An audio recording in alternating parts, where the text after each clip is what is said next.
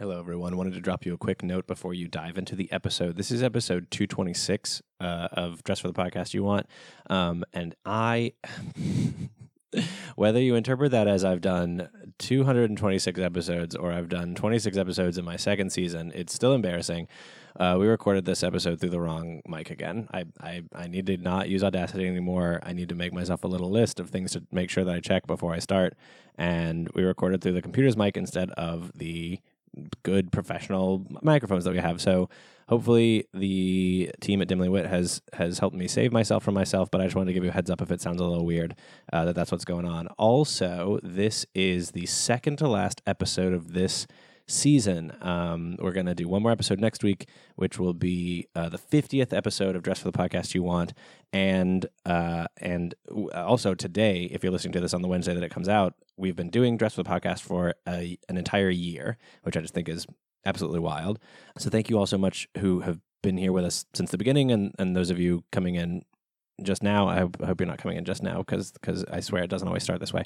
Um, but we're gonna take the last two weeks of July off. We're not gonna have an episode those weeks uh, so that we can really get season three organized. We've got some new music coming in. Hopefully, we've got you know we've got some new structural things that I think are going to really help with the, the episodes themselves.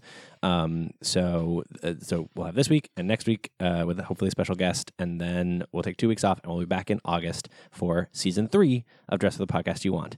In the meantime, I hope that you will enjoy this episode. I hope that you are feeling lovely about yourself because I just noticed you you're doing something different with your hair today, and it looks great.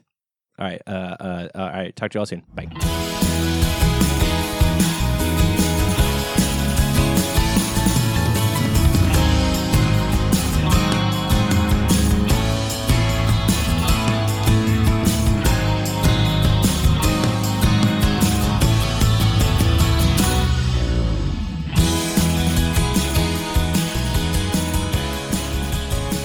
Let's try that again. That's better. I'm Mary. Hi, podcast world. I don't know how to start a podcast or end a podcast.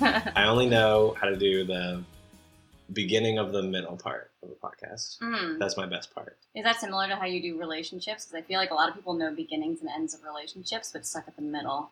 Um, yes, so the opposite of that, but also I'm bad at beginnings. No, I'm really good at beginnings of writing, and I'm really bad at endings of writing. Mm. When I try to write a book, I'm usually like, ah, this first four pages is great, and then I get bored. Mm. Hi. Hi. All right, here's what's up. Man, it's hot already. I'm regretting all of this. My name is David Andrew Laws. Welcome to Dress for the Podcast You Want. I ain't got no co-host today. I got Archie. He's here. He's snoozing on the ground. And I got my guest. Ooh, who? Which names are we gonna use? This is my guest today, there are so many. Mary Candler Fullweiler. it's true. Which ones do you want? Let's go with all of them. Let's Mary go Candler full package. Full package. You could Fullweiler. say- Full package. you could even add in Molly, which is my nickname from growing up. oh. So it's like Mary in air quotes, Molly Candler. When you put it in Fullweiler. air quotes, it seems like a drug reference. You know that, right? Like, oh, that's Mary, Mary Molly. You know where she can get you. Yep. Um, why do you have so many names? I forget. It's just that's just Candler's your middle name. Fullweiler, Fullweiler is your last name, but Yeah. you go by Mary Candler professionally sometimes. Yeah, so when I joined Equity and they were like, What do you want your name to be? I was like, I hate the name Molly Fullweiler. It's so juvenile. Is it? That's in my brain, right? Interesting. It's like, you know, running away from some identity, who knows? Yeah. And I was like, I want to use my first and middle name, Mary Candler. It feels, it sounds so good. The recognition of all of that is going to be so much better when I walk into an audition. And it's like just been a huge pain in the ass to be Oh, no. Who am I? I like am often I'm like I stumble over introductions because I don't know what name I'm using. Interesting. And then it makes people think like, oh, she does not know her name, and that can't. a strong start. we can't hire her. She doesn't even know her name. Exactly. So I do a lot of like, hi, I'm hmm, and I hang on the M for a while because I'm not sure if we're going with Mary or Molly until I've thought through how do I know this person. Yeah, I've never known you to introduce yourself as Molly. To whom do you do that? Anyone I've known, well, Old people, not old people, but like people from your old life. Right, so if I'm like out with high school friends and I'm meeting someone, Uh-huh. I have to go with Molly because they're all calling me Molly in that context. Whoa, wild. Yeah. I learn something new every day. You know, it's just this is it's just hard. I what like- am I gonna say? I like that. Um, so this is the second to last episode of this season. This one is, uh, and I have a lot of things that I'm hoping to implement for the next season. And one of them is I want to get my assistant to write a little uh, synopsis of the guests so I can introduce people better. Mhm. 'Cause I think when I introduced you online, it was as I think I only did as founder and artistic director of Hedgepig, which we'll talk about in a little bit. Sure. But there's also like actor and singer and Yeah. voce coach and all sorts of stuff. Yeah, we all wear a lot of hats. This so. one says Mary Candler is an accomplished singer, teacher, actor, producer, pianist, and voiceover artist. She works with singers from varied backgrounds, from recording artists to musical theater performers to karaoke experts. She loves building voices of complete beginners and polishing veteran singers. What what karaoke experts? There's got to be a story about that. well, you know, it's what I love about, and this is getting into like my teaching business, is that I work with people from and like such a variety of different kind of skill sets and what they're after, and I get a lot of people that just want to be better at karaoke. Interesting. That's their goal, is that they go out with their friends and they want to feel good. They want to socially be more capable. Yeah, and it's great because then we get to work on '80s ballads. Yeah, I was gonna ask. time. Is it Yeah. what do you what do you work on? Do you like do you how do you do it? Do you do it like a normal voice lesson, or do you like bring in a karaoke machine, or we definitely, you know, start every lesson with technique and Great. good, healthy, strong, you know, foundational stuff. But then I definitely turn on tracks. but I do that with a lot of students, anyways, because there's just so many tracks out there now. It's like, don't like I could play this on the piano, but it's gonna sound dumb. So let's just use the track. fair enough? Um, Mary, Yeah. Molly, hmm do you consider yourself a successful person? Um, this is such a hard question, and obviously, what we're here to talk about. That's the first question I gotta ask. Holy smokes. Um, I feel like a successful person, and when I think about it, I worry that I'm not. Interesting. I really like that answer, and I would love to talk about it more. But that's all the time we have. Thanks, everybody. All right, it's been really fun. Thanks you so much, David. feel like a successful person, but when you think about it, you are afraid that you are not. yeah. Okay, talk to me about that feeling. What does it feel like? Well, I think that in some ways, success is an attitude. It's kind of Great. how you feel about what you have accomplished. Yeah. And if you judge them at that as a positive thing, or if you see a lot of negativity there. So when I just kind of go from gut, like, you know, what have I done with my life? I feel good. I feel like I've accomplished things. Yeah. But then if I turn on my logical brain, I start getting into all those like, well, what is success? Is it money? Is it um, fame and fortune? Is it um, checking some kind of um, cultural boxes of like white picket fences and whatnot?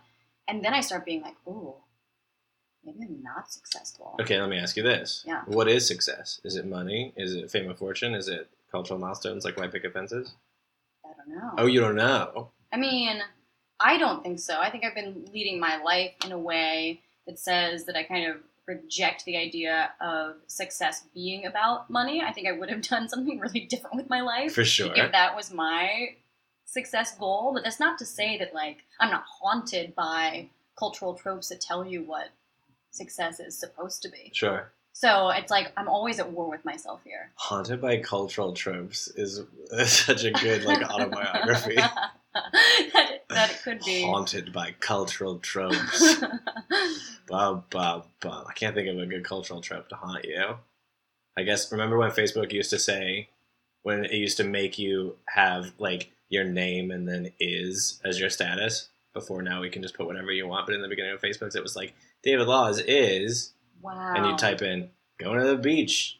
Wow, I had completely forgotten about that, and that was a thing. That's haunting now. That's, a, that's a cultural ghost in the cultural machine. oh boy, I'm glad they took away that is. Yep. It's really limiting. Just put it in yourself. Yeah.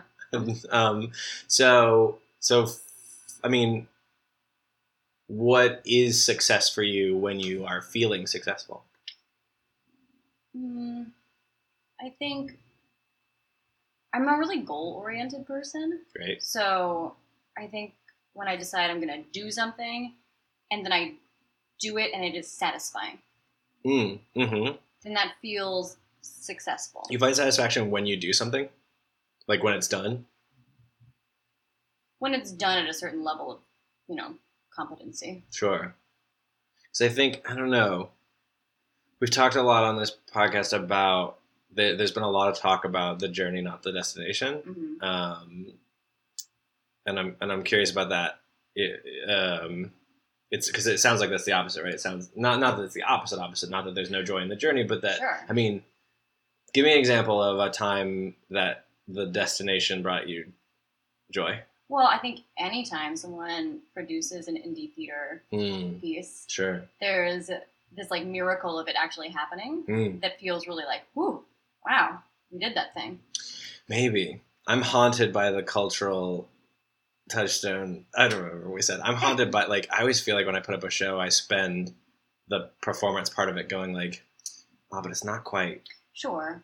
Well, and that's I think that's something that's troubling about success because people that I think we would put a success label on Mhm. are people that are probably going to continue to want to do better, right? Yeah, Continue to push themselves. So in that way, one Not- can never fully feel success because there's like something they could have done better, something that can be improved upon. not Johnny Depp. I think I think. Tell me more about that. Well, I feel like Johnny Depp is pretty much pretty much tuned in. He's like, I don't need to get better. That's just what I do. this is my thing. Do you think Johnny Depp goes to acting class anymore? I, I would doubt it. I would but, be very uh, surprised. But you know, I could be wrong. we could be. He's a. Kentucky boy, so I'm allowed to make fun of him. Hmm, I didn't know that. He is. He's from Brandenburg, I think. I don't know. He's from somewhere in Kentucky, Hmm. like some random place. It's interesting though that you. I mean, I I am a process person in general. Sure. Like I am happy in the process, and sometimes I think I'm too happy in the process and don't always um, land my feet on the ground. But you know, the idea of success, I think, is inherently tied to a product or an end because like even if you look at the word success, and I totally did this on the train coming up. No way. I just googled the definition. What is it? Um, it's broad, and I didn't dig deep. I went with the free online dictionary, but it comes from Latin succedere, and that is means to come after. To co- oh, like to succeed, like like how our children will succeed us. Not our children, but one's children will Yeah. succeed us. Makes sense. Right to come after. Yeah, That's interesting. but it's interesting that that's where we get this word from. hmm What else did it? Wait, I want to see more. What else did it say? Well, what I think is the funniest is it was like success is often measured by profit, and then the example it used was um, his play was a success, and I was like, way to use profit and theater together in a way that Yeah, I right. never. Oh wow! Oh my god! I should have googled success so long ago. Look at all these people I should have on my podcast. There's a se- there's a little section that says successful people, Wow. and the examples it gives are Oprah Winfrey, Warren Buffett, I'm Arianna free. Huffington, sure Mark free. Cuban, and Michael Phelps. huh. Are those not the people you think of when you think of success? I mean, actually, yeah, probably. Those are pretty. Those seem pretty Oprah successful. Sure. yeah. Who else? Gary. Uh oh. Uh oh. Gary Vaynerchuk. Well, he's who is that? I don't know. Tiger Woods, Will Smith, George Lucas, Ryan Murphy, and Martha Stewart. Gary Vaynerchuk is a Belarusian American entrepreneur, author, speaker, and internet personality. Oh, he's one of those. If you just think about it in your brain, then you can have it. right. kind of The guys. secret. Yeah, because he's got books called Crush It. Why now is the time to something.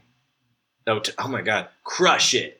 Why now is the time to cash in on your passion. I think you did a really good job uh, making us hear that now is all in caps. now is that was really good. Thank you. Yeah. I'm a voice actor Yeah, too. I, saw that. Um, oh, I want to write a dumb book.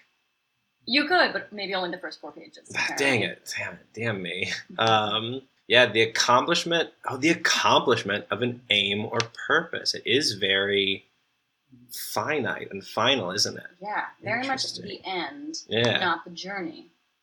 Maybe I'm looking at this all wrong. Oh wow, the use over time has gone down since the 1800s. I also thought that was really interesting. That little graph. Yeah. We And got it it. seems like it really dipped in the fifties.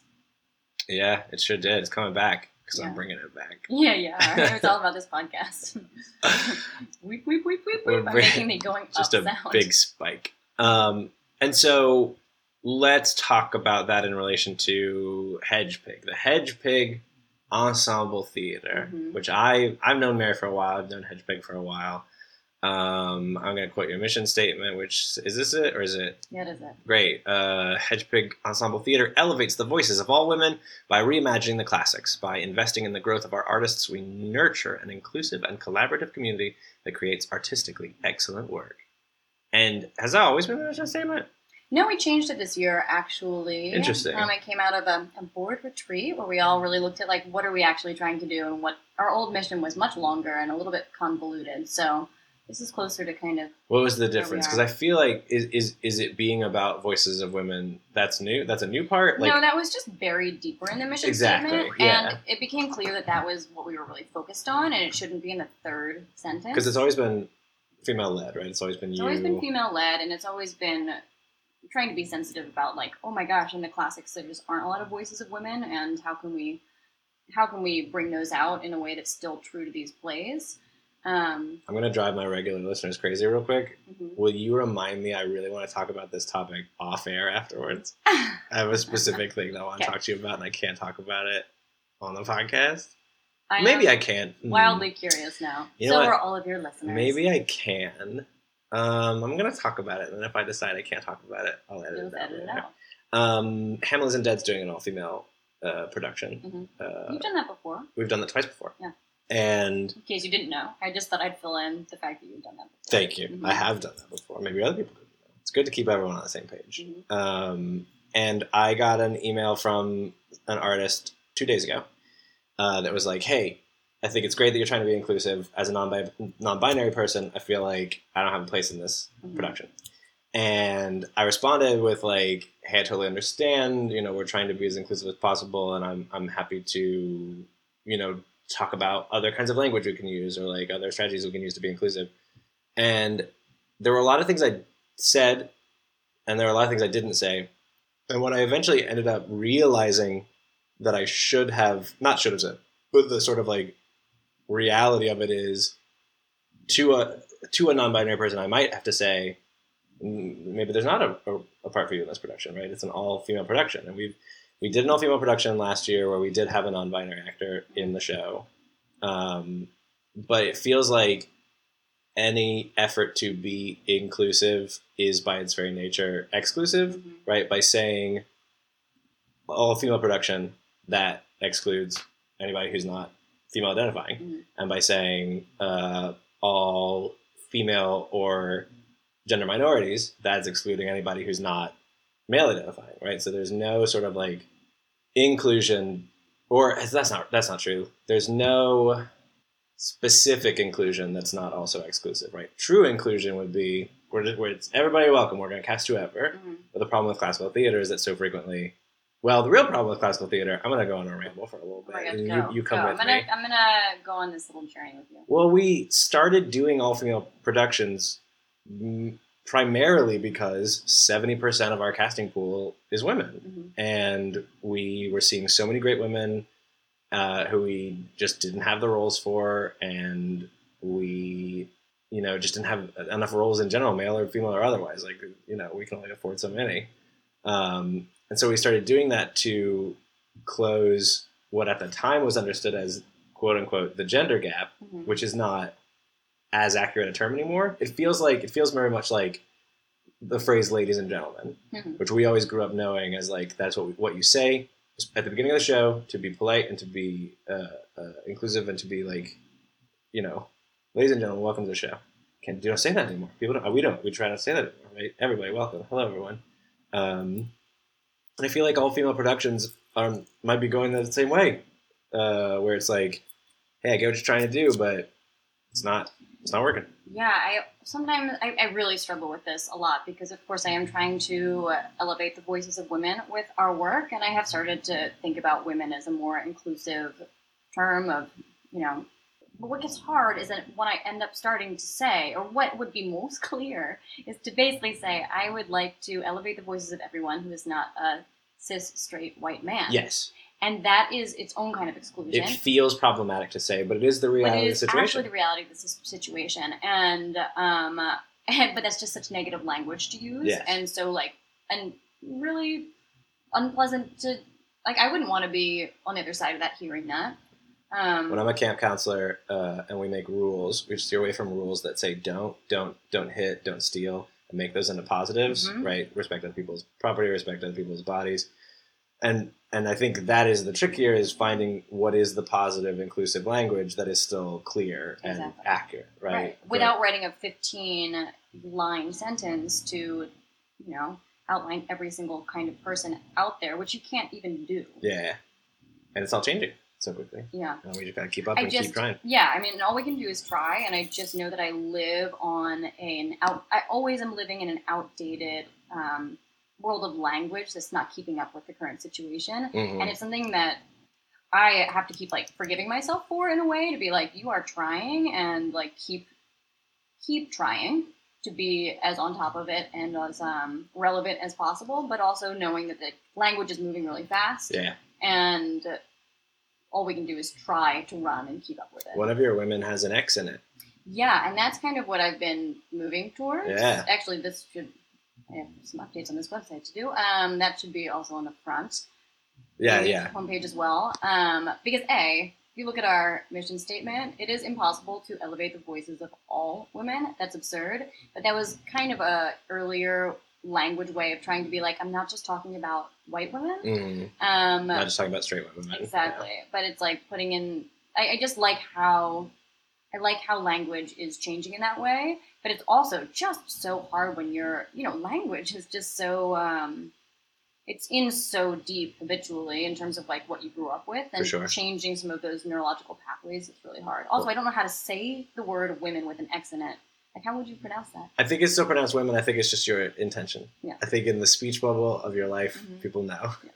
And it's you know it's it's as people who are in classical theater, language is everything Yeah. for us, right? We like we see these changes, and we're at the same time like excited and daunted to go like, ooh, a change, ooh, a change. What do I do? How do I do this? Mhm. Um, so it's really interesting, and I'm you know I'm happy to Yeah. be And your having these conversations. To your point about getting pushed back in an all female production, I have certainly, um, and totally, I don't know enough about employment law to like really feel confident in some of the job postings I put up, but I have certainly had my job posts yanked off of sites because I was too, I was too specific about wanting to hire women and minorities. Interesting. Really? hmm That's weird. Because I wasn't using the correct language. Like you're allowed to encourage it, but you can't say I'm exclusively looking for. Yeah. But that doesn't make any sense. If you were doing a production of, you know, uh, uh, Color Purple, right, you'd have to have some pretty specific casting, right, right? If you're doing a fucking,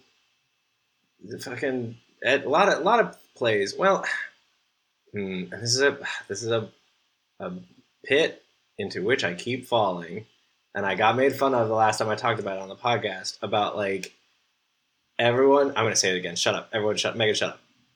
Everyone is different, and that is true. Everyone's different. hmm Everyone is different. Everyone is different. Okay. Everyone is also the same Okay. because we're all people, Sure. and we are all the same in that we are people, hmm and it is our differences that make us interesting, and it is our similarity that makes us people. I was like, what is going to be that word? People. People that makes us different.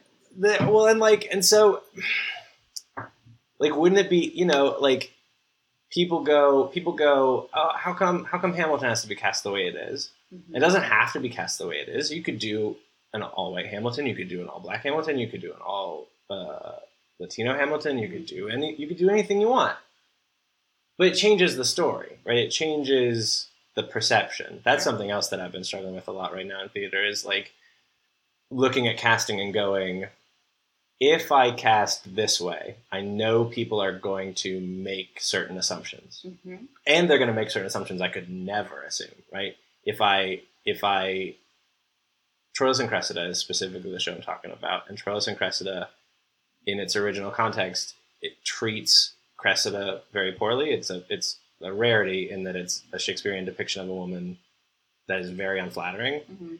And if you do it with traditional casting, women come out looking bad. Mhm.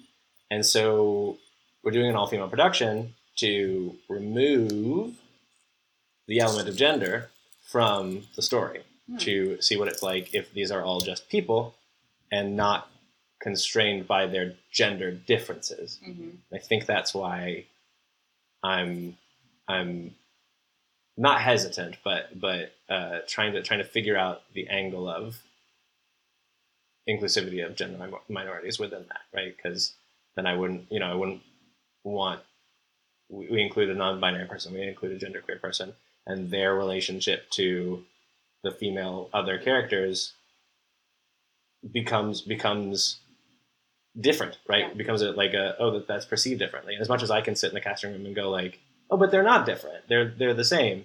People are going to perceive them as the same. It's like having a tall leading lady with a short leading man. I, I can sit there all day and go it shouldn't matter how tall they are. These are the two most talented people. But people are going to look at that and go like, "Oh, that's funny. Yeah. That's weird. That's tough." Yeah, well, I think when we did All's Well That Ends Well, this has got a lot of similarities in that way of like Helena is a challenging role. Yeah. It doesn't always come out feeling like she's on moral high ground. Yeah. So um, it was certainly a conversation about being careful about who you put in that role because it's gonna. Mm. You have to kind of look at that relationship between Helena and um, Bertram, and it's like what drives the fact that he doesn't like her and Mhm. she loves him, Mhm. and and you can say you can.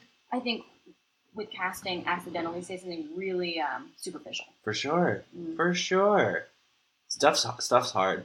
Stuff is hard. Things are tough. Let's talk. Let's talk about Hedgepig. Sure, It's an ensemble theater. is. What does that mean? Well, it means that we invest in artists over years, and that the dream is that people kind of work and train together for a long time so that when we get into the rehearsal room, we're working at a deeper level and we have deeper personal relationships that show up in the work. Cool. How's that been going? It's, I think, an ongoing challenge. There's a lot of reasons why this kind of system isn't so prevalent in the US. Yeah. One of them is economic. That you know, you, if you really want to invest in people, you should probably have some dollars to do it, which we basically never do. Yeah. One of them is just the trans. Uh, what's the word I'm looking for? People that move around a lot. Transient nature Transient. of, Yeah. of actors, and you know, people don't always commit to being in New York for the rest of their life. For sure. Also, you know, we all have like a million side gigs, so it's hard to prioritize. So at the best of times, it's really lovely. Like Yeah. we've put together some work in short rehearsal periods that I think is deep and wonderful. And this artistic group is is really rich. And it really feels like home in a way that I was really hoping for. I think what's challenging is just um, managing expectations, managing, mm, ensuring that everyone is on the same page and that no one's For being taken sure. advantage, not taken advantage of, but you know, there are people that are willing to put in more Yeah. work because they believe in it, and then there are people that are, you know, maybe just this year they're getting married or something, so they're like a little bit more checked out, and like making sure that we're really all on the same team for the same reasons Yeah. has been. It's it will always be a challenge. I don't think we'll ever stop having this conversation. How long have you been doing it? So I say that the we founded Hedgepig in 2012. It feels like a five-year-old company because I would say that the first couple years were we had it was like a group of founders. Now I'm the only remaining founder. Hmm. I'm running the company, and I would say that we just threw a lot of spaghetti at the walls for the first couple years, trying to figure out who we were, Yeah. and that we're really a five-year-old company that just happened to have a couple extra years. Yeah. A little workshop, you guys. Okay. And so, uh, are there? So you're the only you're the only remaining founder. Are there members of the ensemble that have been Mhm. with you for five years or five years plus, or like? Yeah, both Emily and Andrew um, are founding ensemble members. Nice. They've been there from the beginning, and I think I think they have an awesome perspective on like how far we've come and how much we've grown. Yeah. And then we've got a couple other members that have been around for like three and four years. Cool. Um, but every year we're adding new people because at the same time you can't get complacent, and new people are um, they bring a kind of fiery new energy. Yeah. How many? Right now, I think we are fourteen. Wow. Yeah, and Cool. we're trying to determine what the right number is for us. Yeah. So I'm not sure that 14 is right. Too big. I think maybe too small. We're so Hamlet Isn't Dead has a resident acting company, and this is our third year going into it, which is similar in that we're trying to, you know, foster growth in community and actors. And we have been, you know we fluctuated between like nine and thirteen, and we're doing some uh, auditions for it the weekend that this goes out. Yeah, but it's too late, so don't even try. Um, and we're hoping to get to twenty Yeah. members and seeing how that number works and how that number feels, and hoping hoping that will be a good number that like when everyone's there, it feels like a big ensemble, and then like you said, when people get married, have babies, get other gigs, do Mhm. other things, it's not down to like three. Exactly, and that So- is the challenge. Because I want to be flexible and understand that, like, you know, we have an ensemble member who has just been gigging out. Like, he's just been working consistently for the last year and a half, which is awesome. And I want to like celebrate that Exactly. and not feel stressed about the fact that we're missing his type in the ensemble. Mm. Um, uh, so that's that's a tricky balance. But at the same time, if you get too many, like, does it feel super deep and connected? Worry about you know being able to give everybody the individualized attention they need and representing everybody. Yeah, I feel that. So I'll find out with R twenty, and Yeah, you let I'll, know. I'll let you know how they yeah, go. feed that in.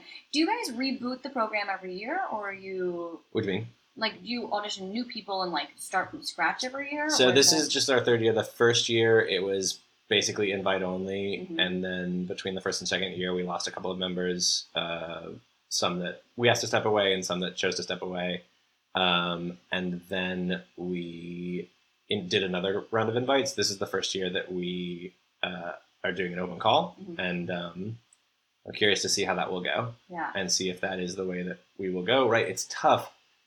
It's tough, and it's tough uh, as I've seen internally, and it's tough as I've seen externally. You and I worked for a theater that had a resident acting company, Mhm. And it had a resident acting company where some members didn't live in the city anymore, and where some members hadn't been inside the theater in years. Yeah. And it's tough because I understand both sides completely. I understand the side of wanting to say they're part of our community and we support them regardless, and then the other side of saying at this point they're they're dead weight and they're taking up absolutely. you know that's that's that's a harsh way to put it, but that's that's what it is. Is it's it's they're taking up someone else's resources, Yeah, um, and so uh, it's it's it's a tough call. I don't know. We didn't we didn't we we ha- didn't ask anyone to leave this round of Rex. We we have some people who aren't going to be returning because they've got like like one of our guys is going to to France to teach. Uh, English for eight months, and it's like okay, hard. bye. we'll see it. We'll see you next year. Yeah. Um, but you know, ideal, and, and that's and that's a tough balance. Is is if we keep keeping everyone, we can't keep bringing in new blood. Yep. Right? Can't can't add ten members every year, or eventually we would Mhm. just have the whole city of New York. yes, we would. I. It's funny you brought up how we met because it was something I was thinking about in terms of the idea of success. Oh, and uh, um, you know we met in a situation where um, you might say the company we were with was not successful but you might also say Mm. that they had quite a run the company we were with had success. The company that we were with was a wonderful example of what happens when you attempt to grow outside of your means. And I took it as a distinct life lesson, and I'm sure you did as well. Um, it was it was very interesting. I think we can. I think we can talk about it. So so Mary and I met. I was the director of education at the Pearl Theater, which was an off Broadway theater company from oh my god for like 33 years. So Mhm. from 1984 I think 84 to 2016, 17, somewhere in there. somewhere in there. Uh, and so I was their director of education for the last six months that they were around. Uh, and Mary, you were there. You did grant stuff for them. I had done so many things I had I was an assistant box office manager first Oh, for like a year moving on up. And then I became a development associate, and then I became their development manager. And then I left for a while, but then came back as an individual giving, or no, excuse me, institutional giving manager. Nice. So that's where, when I met you, I was Yes. an institutional giving Yeah. manager. And I came in not realizing the situation that the Pearl was in and just thinking like, oh, well, I'll take my time to like learn how to function within this company. When in reality, I had been hired to like do as much as you can as quickly as you can. Now go. Yeah. And uh, and and had to be like, what? so now I'm going into a new director of education job Mhm. uh, with just so much more knowledge and so much more like doability. I did Mhm. spent a lot of time at the Pearl going like, would it be okay if I did this? Or like, hey, let me know when I can do this. And now I'm going into my new job being like, so we're doing this, and I've already done this, and see you at this day, um, which I hope will be good. I hope so too. Yeah, but it, you know, the interesting thing that was said when that when the Pearl was was closing was someone said uh, everything has a shelf life, and I Mm. thought that was so interesting. Um, I know Hamlet Isn't Dead has a shelf life. I know that you know when I started it, I was like, this will be my legacy. I will pass this on to my children. I don't know if that's true anymore. Even if it is, there still be a shelf life. But like, we're gonna get done with the canon in six years, and really have to, you know, it puts us in a good position where we just had a one one three five year meeting, and within our five year goal is like figure out what we're gonna do if we're Yeah. gonna keep going or if that's been our run or what's um do you is there like a like a what, what do you think about Hedgepig? You're gonna do it forever until you die? Um, I am not going to do it forever until I die. I would like to think that in the next couple of years we can build it to a place where someone else could take it over. Mm. Um, but I'm also open to the fact Ready that to sell out. Yeah. Coca Cola Hedgepig Ensemble. that's completely true. That's really my hope and my dream. Dr. Nesquik presents. Dr. Pepper. No, oh shoot, that reminds me. I gotta check something real quick. Dr. Pepper sent us an email yesterday that said that they were gonna post something in our Facebook group, which is only for Dr. Pepper brand ambassadors. Um, Oh, that's real. In your signature or on that Facebook post, you legitimately said brand ambassador Dr. Pepper. I thought that was just a hysterical like commentary on your life, but are you actually a brand ambassador at them? yeah. Like, what does that mean? Uh, it means, first of all, that I get access to the very private Facebook group, the Pepper Pack, uh, where that is success. I got to tell you, that is success defined. You're not wrong. You're not wrong. They just sent us an email last night and was like, "Pay attention to the Facebook group. We're gonna be doing some swag stuff." And I was like, "Swag stuff." So I got some swag when I joined, and I get to like know news and like do stuff. And then I just What is hot Dr. Pepper news? they just released a new flavor on May first. Did they Have you tried it? Have you seen it? It's called it's called Dark Berry. It's pretty No. tasty. No, I'm just not up on my Dr. Pepper, I guess. That's why I'm here. And now you are, and I've done my job. You have Um, actually good work. So wait, oh here's here's the real question. I feel like we got we got kind of sidetracked, and I appreciate your patience with me. What's your like apex? What's your what's your goal? What do you want to be when you grow up? Yeah. Um. uh, I what I really mean is right. So like you say to an actor, and I'm not uh, disqualifying you from actor, but like someone who's just an actor, Yeah. not just an actor, but Yeah. you know what I mean. You say to an actor, you know what what's the goal, and they say Broadway. They say awards. They say a movie. mhm. What's what's your apex? Is it that or is it something else? Like what's your like I've made it, I'm not happy and successful and content forever, but like this is a big goal. Yeah. I. Hmm. This is something I probably should have in my life. Cool. Um. uh, but I mean, I've always said, at least with Hedgepig, it's about um being able to pay people reasonable amounts of money. Like get to a three show season, pay people well, um, and that would be to me a, a dream. And maybe it's not. I've also been told that sometimes, sometimes my goals are too practical and doable. Intr- who told you that? I had this really interesting coffee with a former board member at New York Classical Theater, and I was kind of telling him about my company, and he was like, "Where do you want to be in ten years?" And I lay out this like really achievable dream, Yeah, and he was like, "That's not a dream. That's like a practical that's a plan. plan." How interesting. like, what's the dream? And I was like, "Oh." Hmm. But you know what? It's like not, you know, I think some people in theater are like, I want a building, I want to have a theater. Yeah. I think working at the Pearl made me like, I really don't want a building, I really don't want a theater. What I care about is having a group of actors that I trust working at wages that I find respectable. Yeah, that's very um, it's very benevolent of you. I Mm. like that. Hmm. I think I said benevolent, and that's fine. I'm elephants are. benevolent. It's a benevolent. Um, well, that's cool. Um, no, we have time for one more question, and then the wrap up question. And this question is Mary. David. What? What? Oh, how's your how's your personal success? How's your how's your how's your personal life?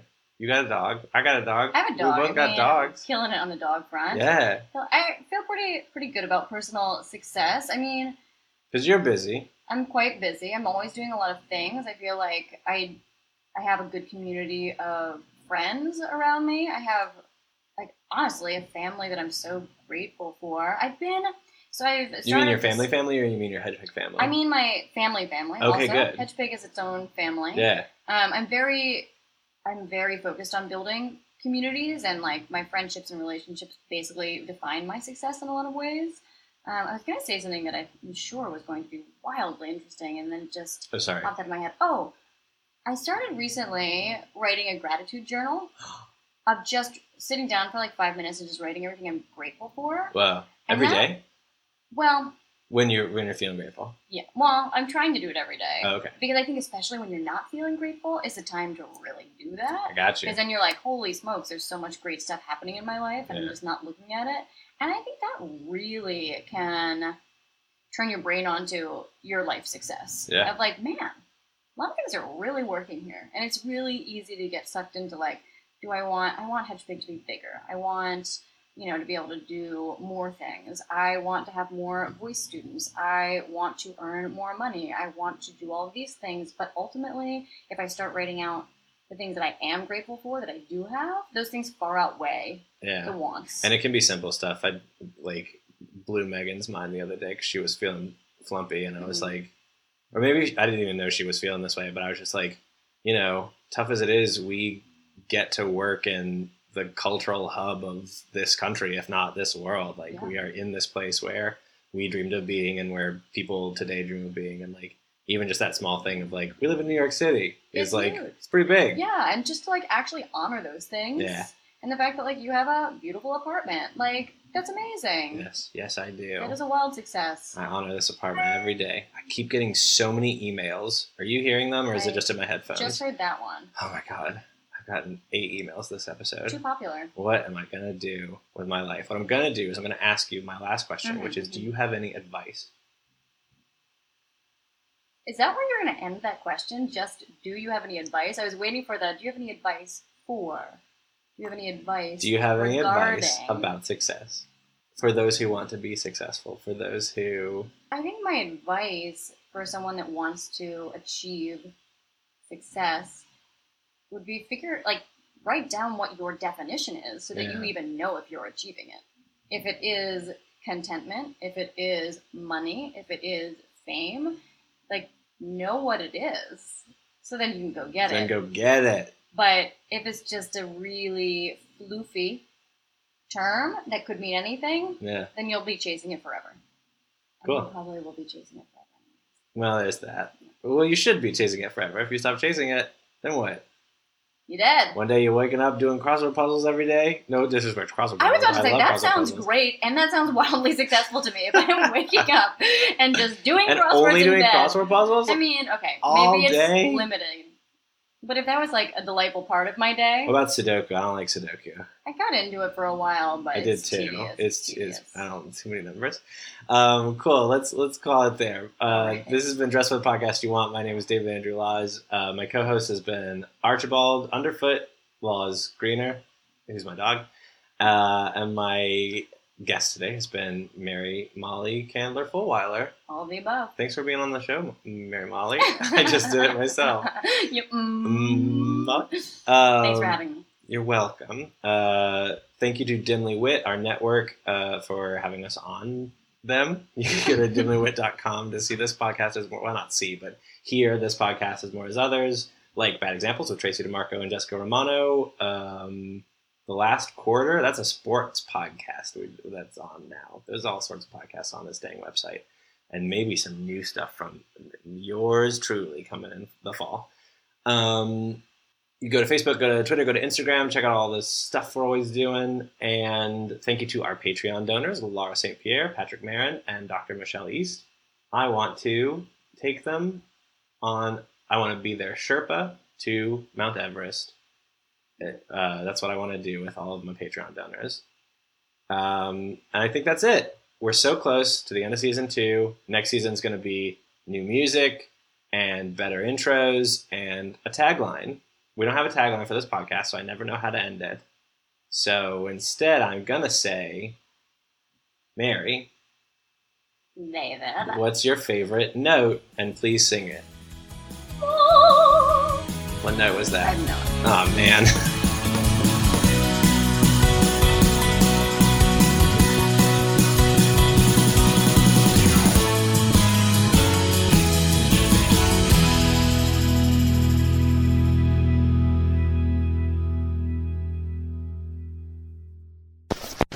Hosted on dimlywit.com.